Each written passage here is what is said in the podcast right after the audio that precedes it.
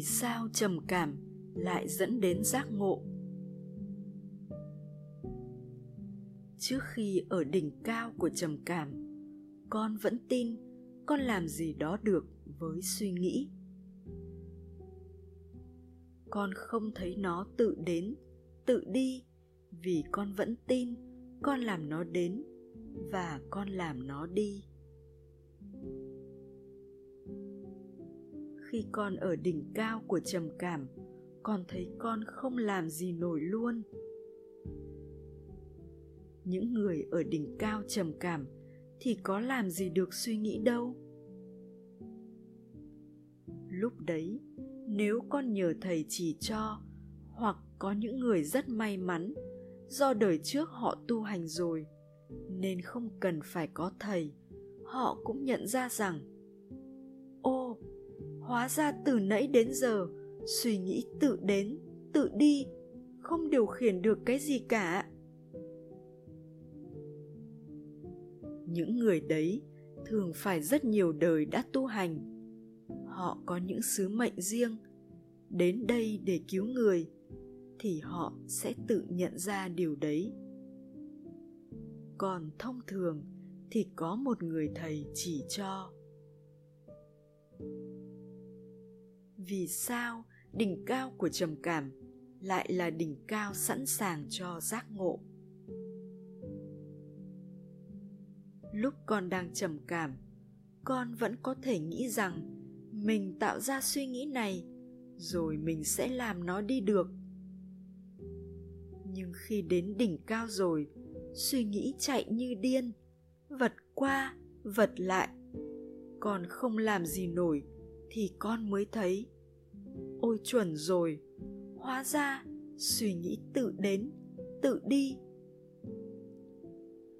Hóa ra từ xưa đến nay, mình không tạo ra suy nghĩ và mình cũng không làm nó biến mất. Nó đến rồi nó đi, tự đến, tự đi. Thế thì còn vấn đề gì nữa không? Chính cái việc mình tin mình làm ra nó. Mình tin mình sẽ chống lại nó được, thì mình mới đau khổ chứ, đúng không? Các con khổ vì không ép được suy nghĩ theo ý mình, chứ không phải khổ vì suy nghĩ ấy đâu.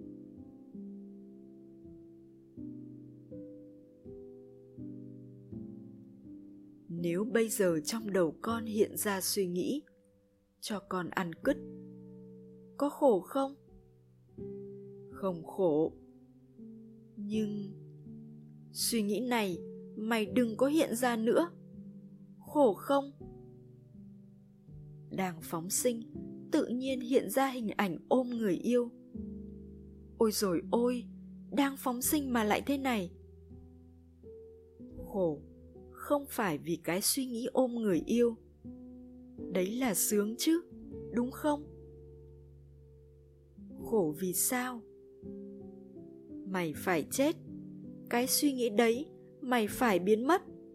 Đúng chưa? Khổ vì cái suy nghĩ chống lại, chứ không phải cái suy nghĩ kia. Nếu con nhận ra nó tự đến, tự đi, thì không cảm thấy phải chống lại nữa xong, cứ đến đi. Còn giống như không gian của biết, gió thổi thoải mái đi. Bầu trời có sợ gió không? Không.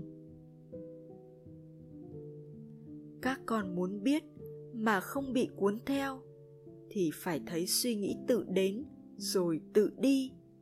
Đấy là bí kíp để tập môn biết này. Bí kíp rất căn bản để không bị cuốn theo suy nghĩ, cảm xúc là thực hành pháp biết và chứng kiến trực tiếp suy nghĩ, cảm xúc. Tự đến rồi tự đi, không để lại dấu vết gì trong không gian của biết. Nếu con thực hành được như thế, thì dần dần suy nghĩ, cảm xúc yếu dần đi. Có đúng nó tự đến, tự đi trong không gian của biết không? Trong không gian của biết thì nó tự đến, tự đi. Nó đi sạch luôn, không để lại dấu vết gì, đúng không? Đi sạch. Tự đến, rồi tự đi sạch, không để lại dấu vết gì. Đi sạch. Suy nghĩ tự đến, rồi tự đi sạch, không để lại dấu vết gì trong không gian của biết. Nếu con đang ở đỉnh cao trầm cảm, thì cái này nó càng rõ. Đỉnh cao trầm cảm chả làm cái quái gì được suy nghĩ cả. Thấy rõ điều đấy. Tại sao trầm cảm dẫn đến giác ngộ là vì thế?